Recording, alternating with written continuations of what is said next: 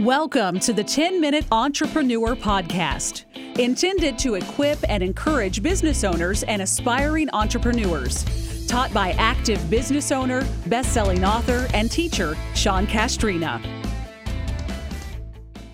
Today's podcast, a teaching podcast, why Dana White, UFC CEO, is the uh, best CEO in America. Dana White, why he is by far the best CEO in America, in my opinion. And but I'm going to tell you why, and then you can make your own judgment. Let me just share a quote from him. I love it.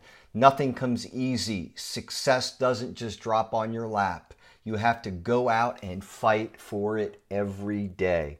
And if you know anything about Dana White, he's absolutely a fighter, very competitive, very combative personality type. And let me just take you through really the, the seven things that I found out about him, his leadership that I've some of which I've known, some of which I researched in developing this talk. First thing is he's a visionary. Okay, you know he had the Fertitta brothers, and I may have pronounced that wrong, um, but you know I'm in the basic ballpark of it. To buy the UFC for two million dollars, okay, because he saw a vision of what it could become. All right, before anybody else saw it. I mean, let's remember at that time. It was a brutal blood sport. Some people, a very narrow market, was interested in it, but very little. He saw what it could become. He saw it becoming mainstream before anybody else, and that's how he got them to, to buy it for $2 million. Okay, first thing, great leaders are visionaries. Second, he did a massive product modification in the very beginning. His point was is nobody wants to watch a cockfight, two birds killing each other. He knew it had to be modified and cleaned up so that it could be mainstream and people would watch it. The fact that two people beat the crap out of each other is fine, but there needs to be a referee that you know can stop it the second someone is helpless. Okay? It, it, people need to know nobody's going to get killed in there.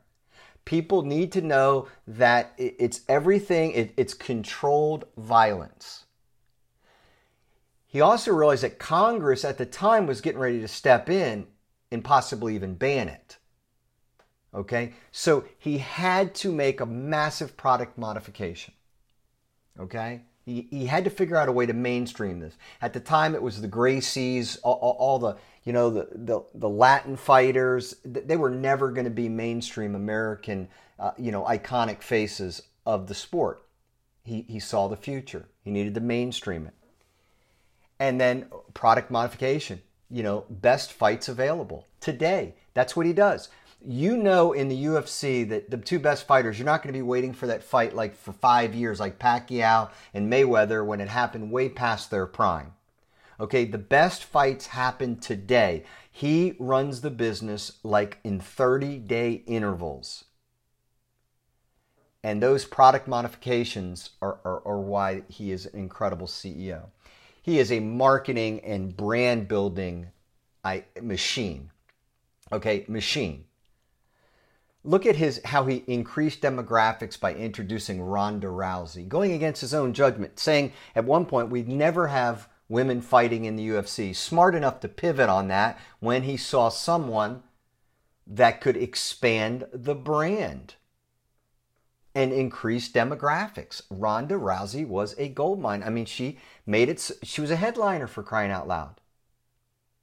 Made a fortune off of her, expanded the brand.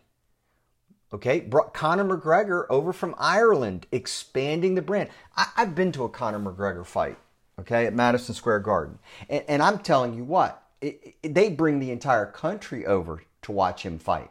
I'd never seen so many green suits I felt like I was watching a convention of the Joker who all spoke, you know, Scottish. Um, or Ireland, I don't know what they speak now that I think about it, but all with Irish accents. So let me just go with that. But my point is, is that he, the expansion of the brand. Conor McGregor was a tremendous brand expansion. We already talked about how he mainstreamed the product. He mainstreamed the product to the point where ESPN partners with it. Look where he took it from over like a 15 year period.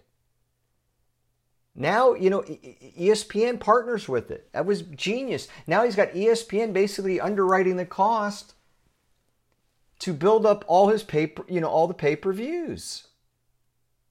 ESPN bought content, but now he doesn't have to try to get all his fighters on ESPN. There's a natural partnership there. That's what great marketers do. They build the brand. He he does it better than anyone today. He has a sustainable and durable business model.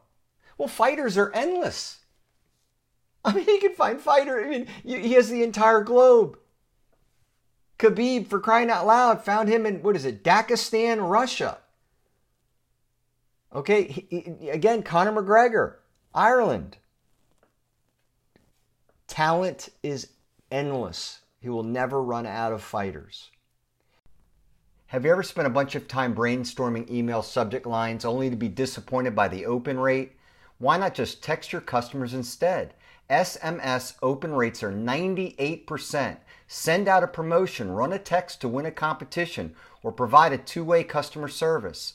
Simple texting makes it easy. Text 10 minutes to 555 888. That's 555 888 and get an instant demo and 50% off your first month. Seriously, grab your phone and do it. Because he scouts talent around the world, he introduces talent. Again, Khabib, you know, Conor McGregor.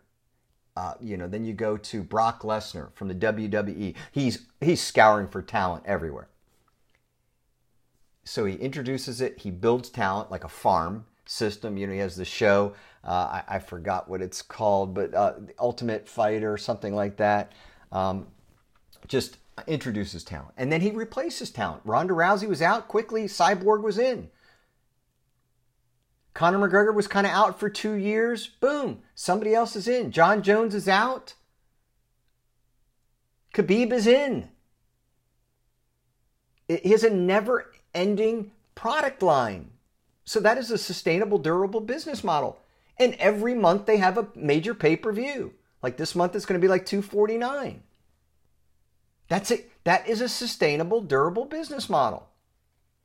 Next, he's an incredible leader. He's compelling and charismatic.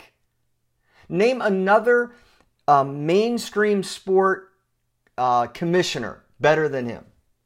Nobody even comes close. Because he handles controversy great. His athletes get in trouble, he handles it great. He's a leader. He is the face of it. This is when you know you're a leader. When when uh, you know MSG buys it out, okay, for IMG, I apologize. When IMG buys it for 4 billion dollars and they want you to still run it. Hey, look, we're going to buy it, but please, would you still be the face of it and run it for us? That's when you know you're a leader. $4 billion. He makes 400 million on it. And he's still leading it. It also shows his passion. You know, I know I'm worth a half a billion dollars, but there's nothing I want to do more than get up every day and run this company. He's a leader, compelling, charismatic, and passionate about his product. All right. He adapts in a crisis. I mean, look at this. Look at the coronavirus. Nobody else, all the other sports are shutting down. What is he out doing? Renting an island. He's finding islands where he can fight at to bring his international fighters in. And then he's locating a spot in the United States where he can have his U.S. fighters because he doesn't need a crowd to do pay per view. That's, that, that, that's what leaders do. They adapt in a crisis. Again, when he had the issue with Congress getting ready to shut it down, he, he modified it, cleaned it up. When you watch a UFC fight, you know, you know, it's nobody's getting killed. It's going to get stopped as soon as somebody's helpless. You have no doubt about it. You also have fights that don't look rigged. That's kind of a bonus piece. So he adapts in a crisis, and by you know again renting an island when his fighters get in trouble, he steps in. You have no doubt that he's got the situation under control. Profitable. Took a two million dollar investment Okay, a $2 million investment, and he turns it into a $4 billion payoff. I, I think the Fertitta brothers are pretty happy with their investment. Th- this is what successful entrepreneurs do. Again, let me run through them again. I added one, I just had to type in my notes, but he, he's a visionary. Product modification absolutely keeps modifying the product to be the very best. He's a marketing and branding, brand building machine. He's created a sustainable, durable business model. He's a leader. He is passionate about his product. Again, made you know $400 million and still doing it and loves it. He adapts in a crisis. And the company he leads is widely profitable, insanely profitable. Again, Dana White, my vote for the best CEO in America by far. This is Sean Castrina with the 10 Minute Entrepreneur Podcast. My passion is equipping, encouraging, and educating entrepreneurs so they can be more successful, whether you're starting a business or you're growing one. This is what the podcast is for. Because I have the attention span of a flea, I give it in 10 minute increments. I just want to give you something quick to, to, to change what you're doing, to you know, give you more knowledge. Again, we don't try to do the five hour energy, nothing but hype. I try to give you some protein, something that actually works you know, follow us on Instagram. Send me questions, either DM them to me or send them to Ask Sean at SeanCastrina.com.